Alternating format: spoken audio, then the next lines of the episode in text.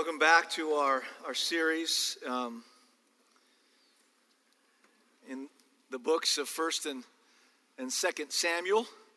Two weeks ago, we asked the question uh, from our text does, does God really hear us? And then we talked about the importance of desperate prayers and how God responds to those prayers. And then last week, um, Jim asked the question from our passage Does does God really, not only does He hear us, but does He speak to us? And unfortunately, I, I didn't get it, I wasn't here. I made the mistake. I'm going to encourage you never to do this, other than it was with my bride, and it was awesome spending time with, with Ruth. But we went to Silver Dollar City uh, last Sunday. In between the two spring breaks, um, it was so crowded, I lost my mind and I almost lost my salvation. It was that crowded. It was crazy. Don't ever, don't ever and you know, it's a sign that the apocalypse is upon us um, because, the, no lie, the funnel cake line was 50 minutes long, but the roller coaster line was five minutes long. So, um, yeah, we're in troubled times. So, um, he asked the question Does God still speak? And then he gave, a, I got a chance to, to listen and read through um, his message. It was awesome. If you didn't hear it, go to the webpage and listen to it. It's worth it. Super encouraging. Then he gave various examples of how God still speaks. This week, as we look at our passage, we're going to ask this question. And I just want you to think about it, and we'll circle back at the end. But if God is really in control, then, then why doesn't he dot, dot, dot, fill in the blank?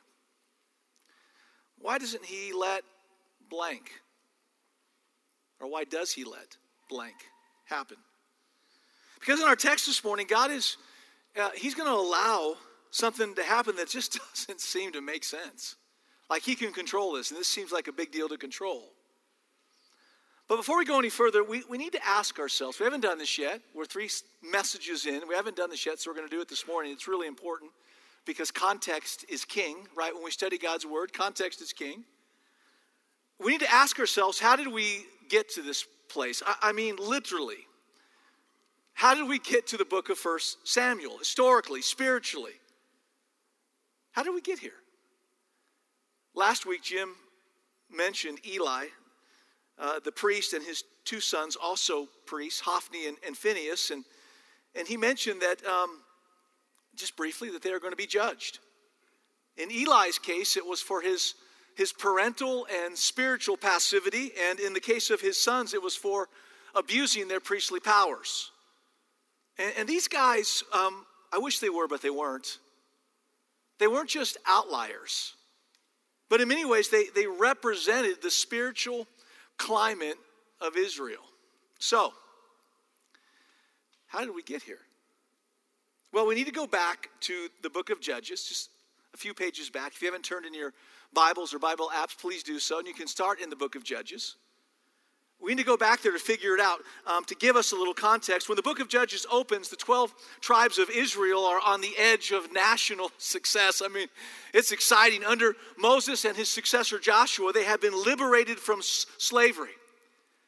And now, finally, they begin to occupy their promised land. But before we get into Judges, let's go back even a little bit further, just one book back. And we got to go to Joshua. And and Joshua, we got to get some review there because he sets the stage. In Joshua chapter 24, he retells the history of the Israelites to that point. Or at the end of the book of Joshua, the children of Israel are gathered around Joshua. They're in the promised land. And so he retells the story from Abraham to that very moment. And then he says these very famous words. Some of you, you have these words embroidered on a blanket or on a plaque, right? They're really good words, at least some of them. Now, fear the Lord, verse 14, and serve him with all faithfulness. Super dramatic.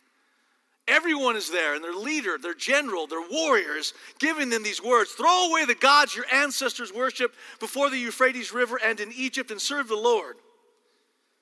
But if serving the Lord seems undesirable to you, then choose. Isn't it interesting? Like we got to choose. It's not your mom. It's not your dad. It's not grandma. It's not that godly aunt who's been, you know, she's not going to choose for you. It's not your youth pastor. It's not Kevin Rusak. He's not going to choose for you. You choose. Choose for yourselves this day whom you will serve. Whether the gods your ancestors served beyond the Euphrates or the gods of the Amorites in whose land you are living, yeah, I know about that. But as far as me and my household, we're throwing down the gauntlet. We will serve the Lord. So, how do the children of Israel respond? Verse 16, oh, man, far be it from us to forsake the Lord, to serve other gods. In other words, we too will serve the Lord because He is our God. And it feels like group pressure, doesn't it? Why? Because time and time again they failed. And so Joshua's not buying it. Verse 19, he says to the people, Oh, I love this. You're not able to serve the Lord. You can't even do it. Now, this is really important. I want you to remember this. I'll, I'll bring it back. He's cutting a covenant here at a place called Shechem at the end of Joshua. And he's basically saying right now, this is a prophetic word. It reminds us of Moses when he split the children of Israel in Deuteronomy chapter 28 and put one of them on Mount Gerizim one side and the other side on Mount Ebal. And they went back and forth in antiphonal praise about the blessings and curses of obeying God's commandments or not. And so he basically says, This is going to be a prophetic word. If you do this, you'll be blessed. If you don't, you'll be cursed. And this is what he says. He says this You're not able to serve the Lord. He's a holy God, He's a jealous God. He'll not forgive your rebellion and your sins. Here we go, verse 20. If you forsake the Lord and serve foreign gods, he will turn and bring disaster on you and make an end of you after he has been good to you. But the people said, No, no, we mean it this time. Pinky promise, we're going to do it. We mean it. He said, Well, you're witnesses against yourselves that you've chosen to serve the Lord. We're witnesses. Now then, said Joshua, this is funny to me. Um, take those foreign gods out of your back pockets and, and throw them away. Oh, you mean these? Yeah, get rid of them. And yield your hearts to the Lord, the God of Israel. And the people said to Joshua, We will serve the Lord our God and obey him. And guess what? They did. They did. They do what Joshua challenges them to do. They put away or they throw away um, their idols and they, and they serve God. But we have to ask the question uh, does it stick? Turn over to Judges chapter 2. But before we look at the text, I just want to point out that this is what we've been waiting for. This is our moment, right? So far, the whole Old Testament has been pointing towards this. Remember all the way back to Genesis when God made a covenant with Abraham. And he said he was going to create a community. And he promised two things. He said, Abraham, I'm going to give you a people. They're going to be as numerous as the stars in the heavens. There'll be so many. I'm going to give you a people. And then, Abraham, I'm going to give you a place. I'm going to give you a community of people. I'm going to give you a physical place. It'll be flowing with milk and honey. It's going to happen. And then there was this very long waiting period. Decades of the patriarchs, this nomadic people wandering around, centuries of slavery in Egypt, four to be exact, 432 years, 40 years in the wilderness because of their disobedience, and then another decade or so of, of conquest under Joshua, battle after battle. And all has led to this, to this moment, to such a time in history. A generation of people now have the opportunity to live freely under the direct rule of God. I will be your God, and you will be my people. We'll call it a theocracy, a government where where I am the head. And in the, this case, you, my children of Israel, you'll be my, my subjects. This is to be a community of so much love and light and righteousness that all the peoples of the earth will be blessed by it. Literally. Other nations, other countries, other people groups who've got this God sized hole in their heart as they're running after stuff and they're running after idols made of wood and metal and, and, and, they'll, and stone, and they'll go, oh, wow. These people, these children of Israel, see how they love one another, see how they worship their God. We want some of that. That's the opportunity that God's people have. How do you think they'll do? Judges chapter 2, verse 6. After Joshua had dismissed the Israelites, they went to take possession of the land. He'd given that, that incredible speech and cut the covenant at Shechem and each to their own inheritance. And the people, this is really cool. They served the Lord throughout the lifetime of Joshua and of the elders who outlived him and who had seen all the great things the Lord had, had done for Israel. Joshua, son of Nun, the servant of the Lord, died at the age of 110. And we just wish it all ended there, right? But there's always a verse 10. It feels that way. Verse 10 is mind boggling. And it, it, it's, it's a harbinger, it's a warning to us, right? I, every time I read verse 10, I, I can't wrap my mind around it. And I've read it a lot of times. After that, after that Rambo like speech, that Spartacus like speech, after all the people got it, and for a generation, for decades, they served the Lord. After that whole generation had been gathered to their ancestors, nice way for saying they died, another generation grew up who knew neither the Lord nor what he had done for Israel. Huh? And then the Israelites did evil in the eyes of the Lord. And they served the, the Baals. They like they said, God, nah. False gods culture, you bet. You bet. And I want to pause here for a moment because, in a sense, the whole reason for the, the problems in, in, the book of 1 Samuel is, is found right here. Verse 10 again, after that whole generation had been gathered to their, their ancestors, another generation grew up who knew neither the Lord nor what he had done for Israel. So, so what happened? As best as I, I can tell, two things. First, um, boy, this is so important. They didn't tell their, their stories to their children or their grandchildren. It says a generation grew up without hearing what God had done for their moms and dads and aunts and uncles and, and single relatives and grandparents. I don't know why, but they just they just stopped telling their God stories. Let me encourage you. You're a miracle. I mean, you are a miracle of the living God.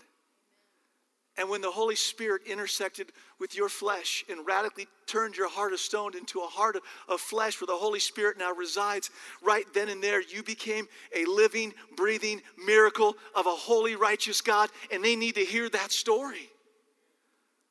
I don't care if you grew up in a godly home and you don't have some radical, you know, I was doing drugs. That's okay. I, I didn't want that for my boys but you watched mom and dad and you lived, they lived out their faith and you came to know Jesus at five, six, seven, ten. Praise God, that's your story. And then you watched miracle after miracle. Tell your story.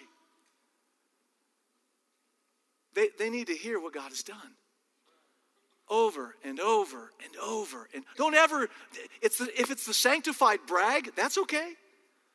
Because you're bragging about God. This is not a time to be timid. This is not a time to be like, well, I don't like to talk about what God. Uh, we all talk. We should be talking about what God has done. We declare His praises. His people declare His praises constantly, literally around your dinner table. Year after year, decade after decade, they need to be told. Remember the time Dad said that, man, he was living in sin and he was doing drugs, but then he went to this, he went to and heard the gospel and got radically saved, and his life, man, that was amazing. Do you remember when we all we got around grandma and she was sick and we and, and I was young, but mom and dad laid their hands on grandma and they prayed for her and, and next thing we know the cancer the cancer was gone. Tell that story over and over and over again. It's a reminder that our God is alive and he's working and he's active. First, they didn't they stopped telling God stories. Second reason, this is really important, is found back in verse 19 of Judges chapter 1. Um, the Lord was with the men of Judah, and they took possession of the hill country, but they, they were unable to drive the people from the plains because they had um, chariots fitted with iron. Did you get that?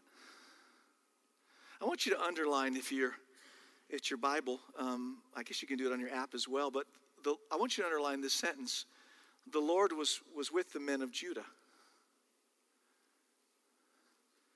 They took possession of the hill country. I mean, it sounds good so far, but but a sad word comes halfway through the verse.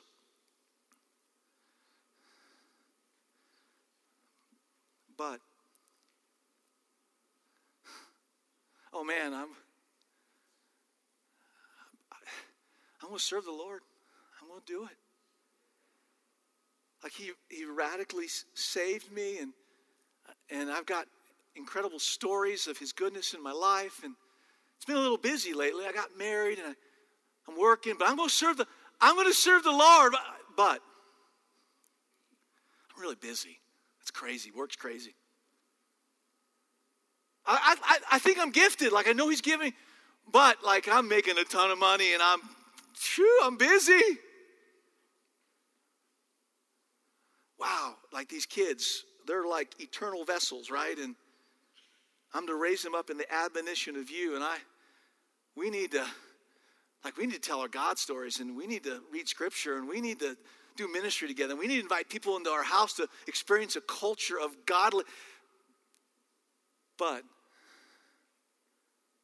I'm really tired and I'm really busy.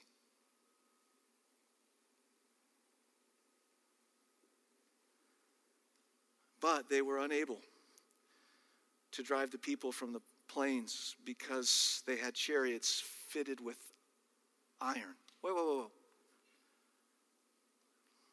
The Lord was with the men of Judah. Enough said. No, no, man, but they had iron.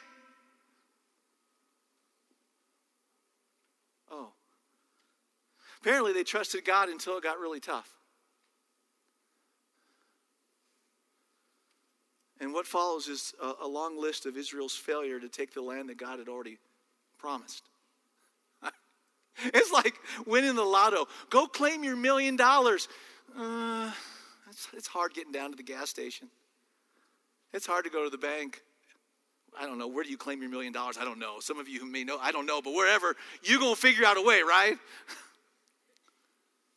And then we see in, in Judges chapter 1 failure after failure after failure. I won't read them all, but the Benjamites, these are all the tribes Manasseh, Ephraim, Zebulun, Asher, Naphtali. They all, they all tried to drive out the people, but they couldn't do it. It was just too tough.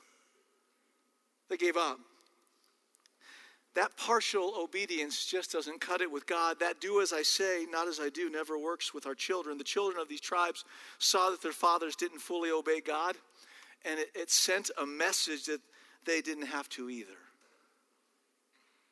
Not only that, but, and you might want to write this down, I'm going to put it up on the screen for you. It allowed a godless culture to be in and around their children to influence them and turn their hearts. Like, you know, you got to fight for your children, right? You know that. Because the world, the flesh, and the devil never take a break, a nap, retirement. They, they, they are fighting to seduce and subject your children. Like, you know that. Oh, mellow out, Lee. Take it easy. Hey, here's a cell phone. Do whatever you want with it. Oh, really? Thank you. Wow. Hey, here's a computer. Here's the television. Here's 200 channels. Just, hey, have fun. Oh, Epstein, lighten up. So, what's the result of letting these pagan influences hang around. Verse 12 they forsook the Lord.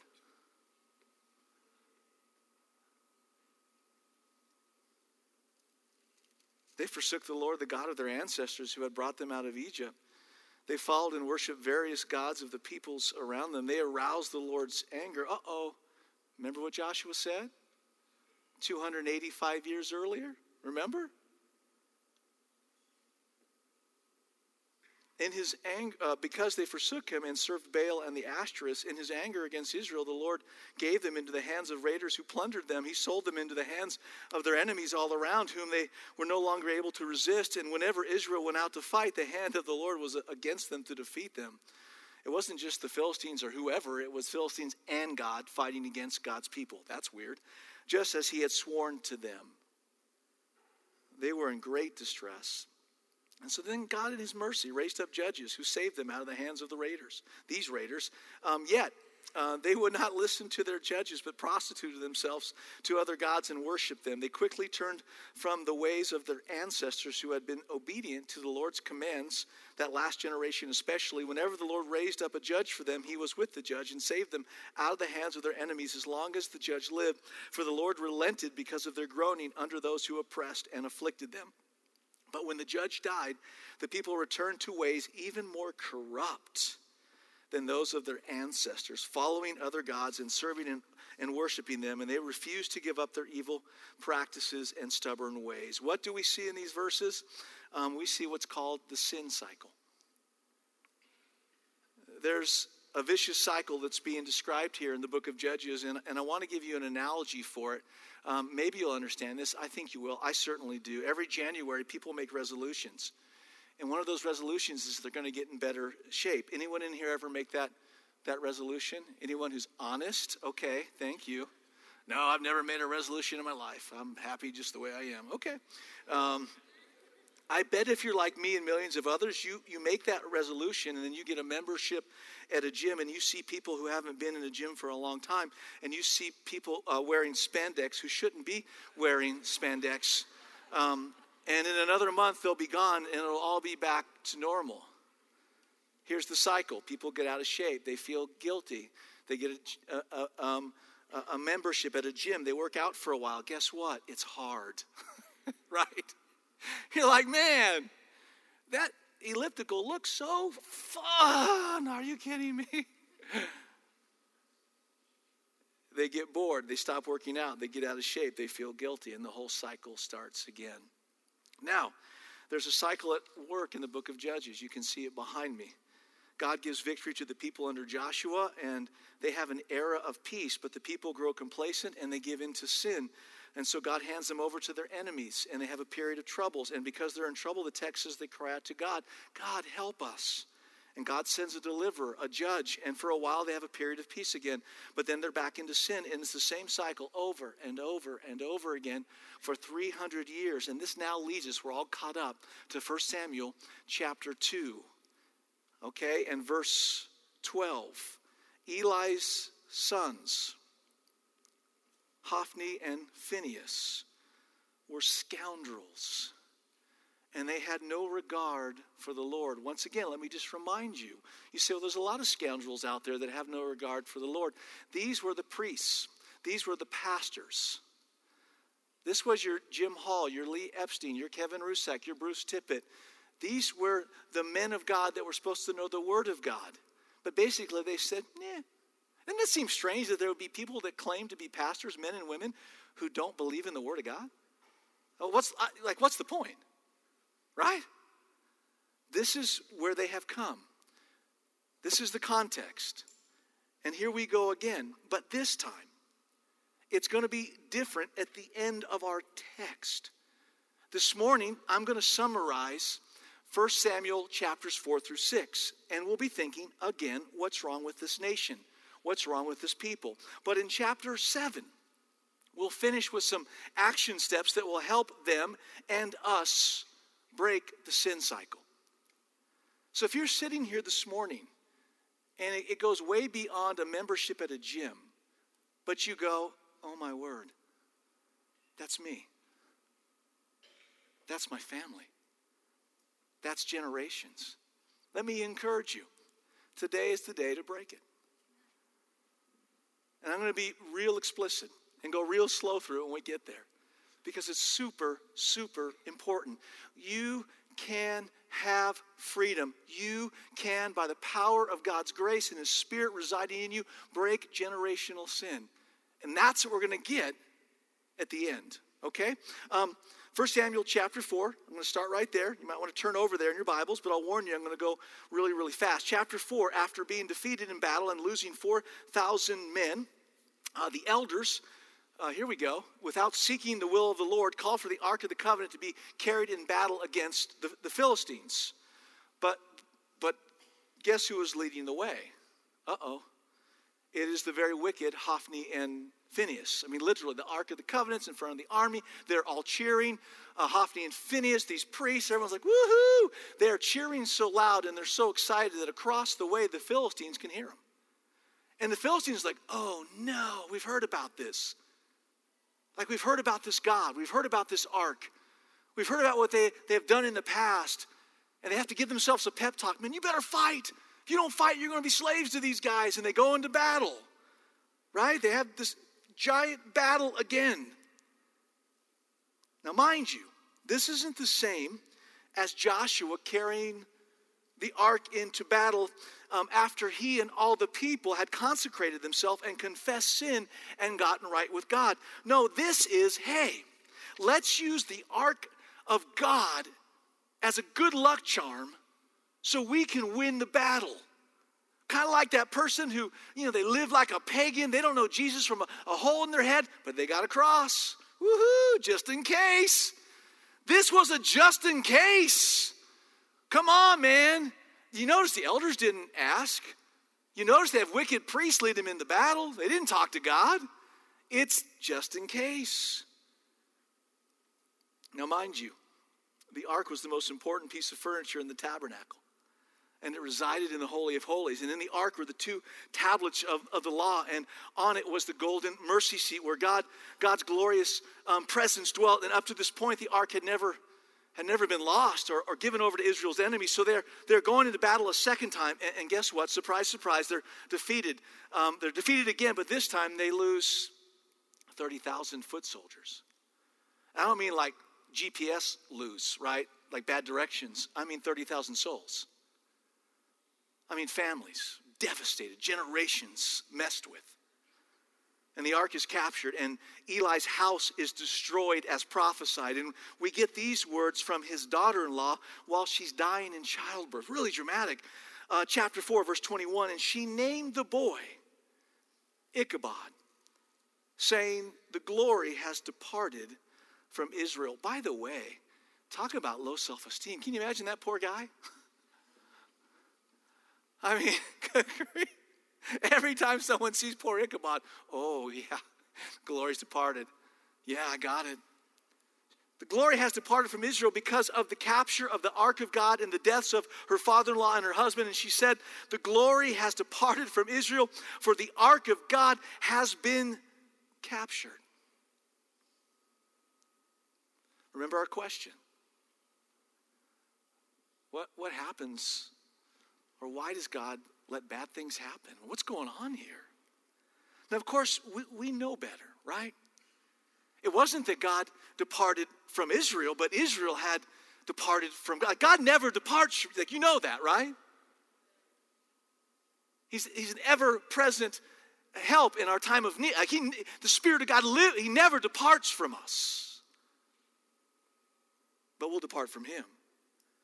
Now, in chapter 5, we get this, I love this, this really cool power encounter. The Philistines are so excited. They've captured, they've captured the, the ark of God. They've captured the power of, of the Israelites. And, and back in the day, when you would capture your enemies, whatever, um, you would take it back as a prize. And it showed that your gods were stronger than their gods. And so the Philistines, they had thousands of gods, but they had a number one God by the name of Dagon. So they bring back the ark of God God in a box and they place him in the temple of Dagon, right at the feet of Dagon. They're like, our God is so much stronger than your wimpy God in a box. But, verse 3 when the people of Ashdod rose early the next day, there was Dagon fallen on his face on the ground before the ark of the Lord. Isn't that great? And the Philistines are thinking, wait a second, Dagon may weeble and wobble, but he doesn't fall down, does he? And he does when he has a sleepover with the one true God who actually made the heavens and the earth, right? Then they took Dagon and they put him back in his place because that's all you can do with idols. They fall over, uh, they're made of wood, they're made of metal, they're made of stuff. They're just idols, right? And they set him back up. But the following morning, when they rose, there was Dagon fallen on his face on the ground before the ark of the Lord. And his, this time his hands, his head and his hands had been broken off and were lying on the threshold, and only his body remained. And in the Hebrew, they changed his name from Dagon to Stumpy. He was Stumpy the. No, I'm just kidding. They didn't. They didn't do that. Stumpy, our new God.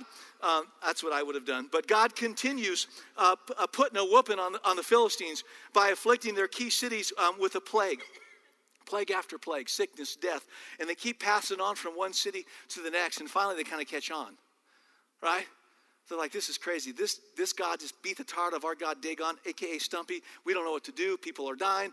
Every major city is in turmoil. Here's what we'll do we'll re gift him back to the Israelites.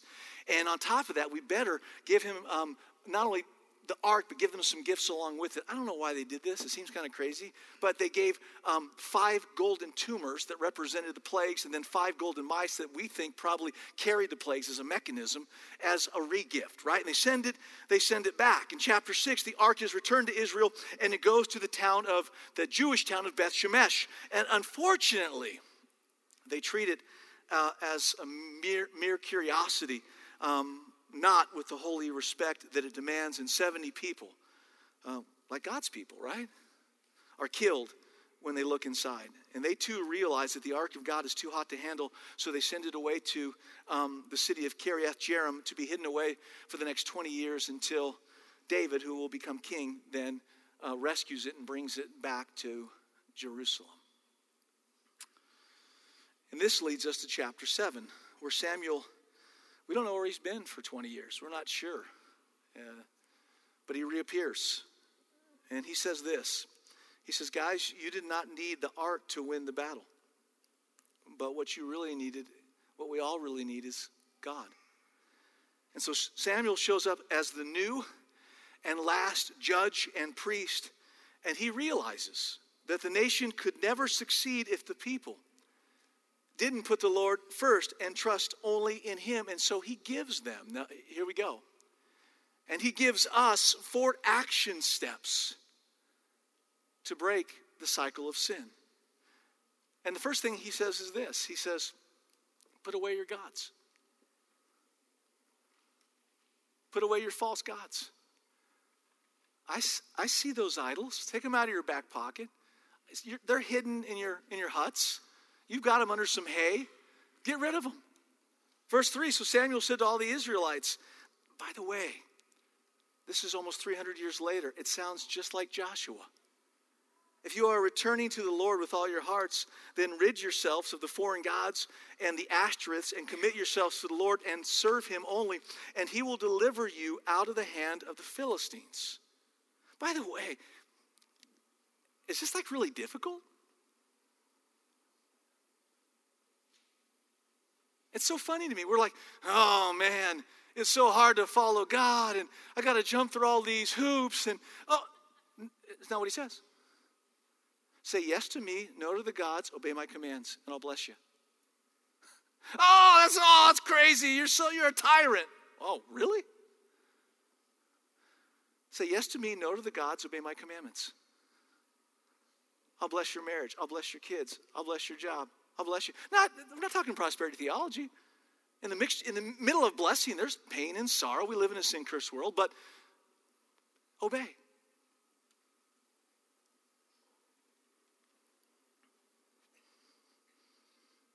If you are returning to the Lord with all your hearts, then rid yourselves of the foreign gods, the Ashtoreths, and commit yourselves to the Lord. Verse 4 So the Israelites put away their Baals and Ashtoreths and, and serve the Lord only. Notice that Samuel specifically mentioned the Baals and, and the Ashtoreths. Why? This is really important. Because Baal was the Canaanite storm god to whom they often turned when the land was suffering drought. And Ashtoreth was the goddess of fertility who brought children. So, like, push came to shove, they're like, oh, like, God is a God we can't see. How do I put my identity and my faith and my trust in a God I can't see? But hold on, whoop, Oh, Baal, I, I can see you. Hey, stop the drought, Baal. All right. Hey, we need food. Hey, Ashtoreth, we need kids to work on the crops. It's an agrarian. Hey, Ashtoreth, get my wife pregnant many times over. Right? They wanted gods they could identify with, that they could touch and hold and see. And we're thinking, oh, you silly, antiquated, superstitious people. I mean, really, come on. But what about us? The Jews gave themselves to idols of wood, stone, and metal, but are we any different? I think today we have more subtle and attractive gods houses, lands, wealth, automobiles, boats, position, recognition, ambition, security, safety, and even other people. Maybe, maybe it's your, your children or your grandchildren, right? And we're reminded of the words of Jesus unless you hate mother and brother and father and sister and children and take up your cross and follow me, you can't be my disciple. Hey, man, blood is thicker than Jesus. Family's the most important thing than Jesus.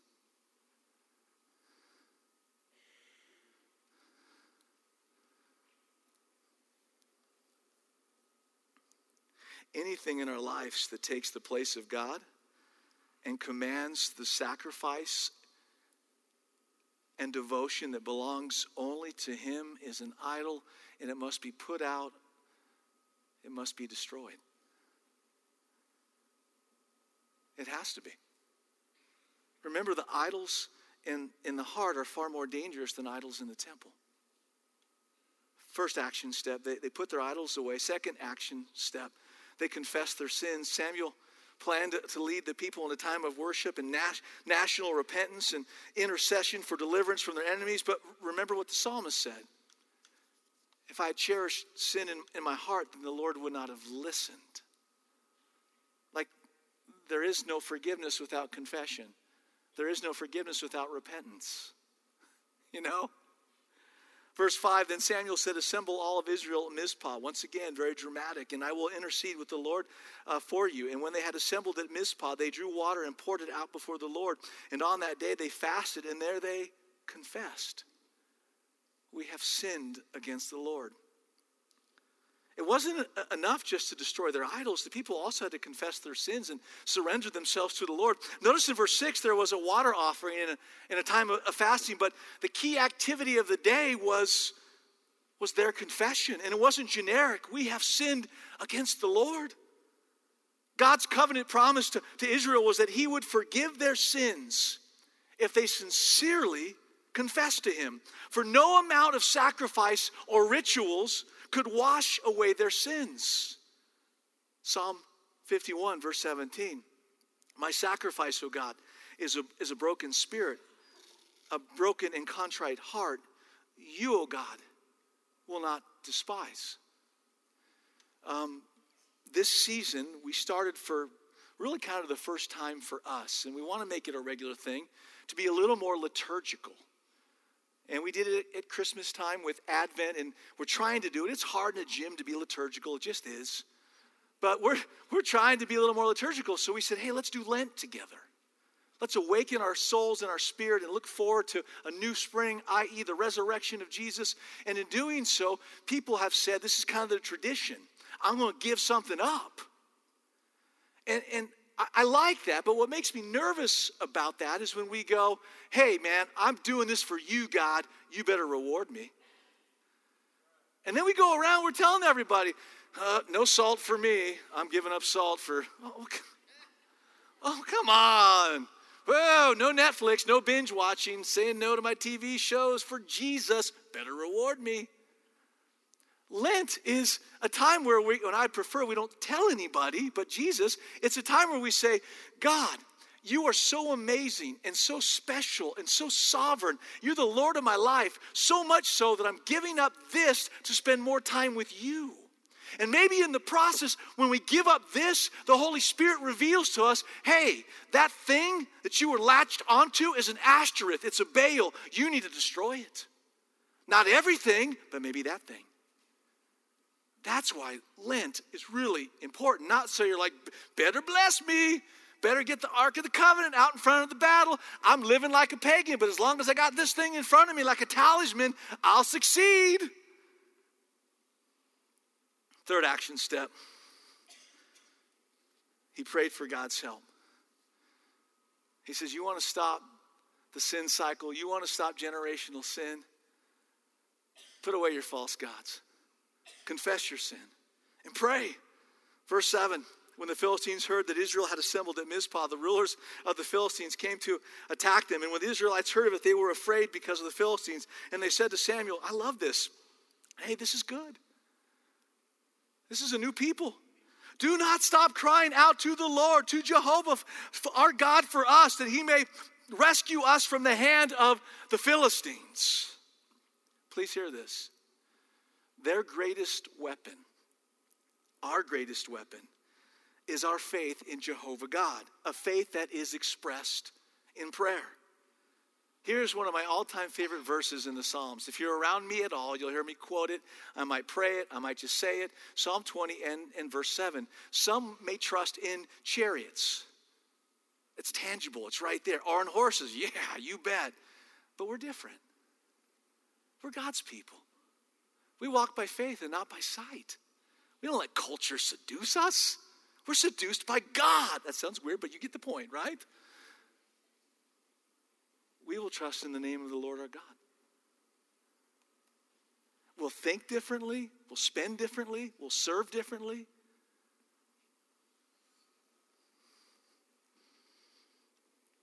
So, does God hear Samuel's prayer? Verse 10. While Samuel was sacrificing the burnt offering, after he had prayed, the Philistines drew near to engage Israel in battle. But that day the Lord thundered with loud thunder against the Philistines and threw them into such a panic that they were routed before the Israelite, Israelites. By the way, who was the Canaanite storm god? Baal. Who controls the thunder? Jehovah. Wow. Men of Israel rushed out of Mizpah and pursued the Philistines, slaughtering them along the way to a point below Beth Kar. Lastly, super important, he commemorated the victory. Then Samuel, verse 12, took a stone and set it up between Mizpah and Shen, and he named it Ebenezer, saying, Thus far the Lord has, has helped us. I think Samuel did this because he was a pastor and he, he knows the hearts of men and women. He knows what we're like. We are a forgetful bunch. We forget the Lord's mercies. And please don't tell me that you don't. I know you do because I do. I do because every time I grumble and every time I complain, which sadly is way too often, I forget the Lord's mercies. So he set up the stone, which in Hebrew literally means the stone of help. And so um, every time they saw it, they would be reminded God's provision, of God's remembrance. Here's a stone of remembrance. We didn't have one this service, but we had it last service. Baptism. Every time we see a baptism, it reminds us that Jesus loves us. It reminds us that our sins have been buried. It, it, reminds us of the price that Jesus paid. Here's another stone of remembrance. We're going to take it here in just a minute communion. Every time uh, we take communion, we think of Jesus' words do this in remembrance of me. Every time we take communion, we remember what God has done for us in Jesus Christ. Here's another stone of remembrance. You ready? Scripture. Here's one of my all time favorites Philippians chapter 1 and verse 6. I love this passage. I have to go back to it often. Being confident of this, that he who began a good work in you, Lee, he will carry it on to completion until the day of Christ Jesus. Whenever I wonder um, if God's coming through for today, I remember this verse that reminds me that God started uh, working with me many, many years ago, and He's not going to quit now. So, like every day, morning and evening, I open God's word selfishly as a stone of remembrance. Oh, I, wow. I need to see this. I need to hear this. I need to read this. I need to pray this. Okay. Uh, we're done. But what about our question? As the worship team comes back up, let me just ask again. If God is really in control, then why did he let the Ark of the Covenant fall into the hands of his enemies? Or how about this? Why did he let my mom die of cancer at 48? Now, that wasn't my mom, but you know what I'm saying. My mom's still alive. Or why did he allow my brother to get addicted to drugs? Or why did my spouse leave me? Lee, why does God let bad things happen to good people? If He's really in control. I don't know exactly why God lets bad things happen. Hey, if we're to be honest, just like in our passage this morning, it's on us, right? It's on us. But more often than not, it's kind of a combination. Yeah, it, it might be things that we did or didn't do, but often it's just part of God's plan that He uses for His ultimate glory. Ultimately, the Israelites realized that it wasn't a box they were to turn to in times of trouble, but it was to a God who cared for them and loved them and desired to be trusted and worshiped as first in their lives. Okay, at this time, we're going to transition to communion. I'd like our communion hosts to come forward. Usually at, at New Heights, when we do communion, we have tables set up. People have been asking us this morning, where are the tables? I appreciate that. Um, and we have kind of a drive by communion. Go take communion on your own, or Lord willing, take it in community as the Spirit of God leads you. But this morning, we're going to be a little more traditional, and we're going to pass it out and, and stay in our seats. So you're going to get um, two cups. It's really important. It, will look like one, but you got to pull the cups apart. In one of the cups, there'll be bread, and the other cup will be the juice. Don't take it yet. I'm going to lead you through it in just in just a few minutes. And, and while you're sitting there, and I told you I'd do this, some of you in this in this room, probably a lot of you, can relate to the children of Israel, and maybe you are you're in your own sin cycle, or you know someone who is, or a family member, or whoever, let me encourage you. There is freedom in the cross of Jesus, and you can break that cycle today.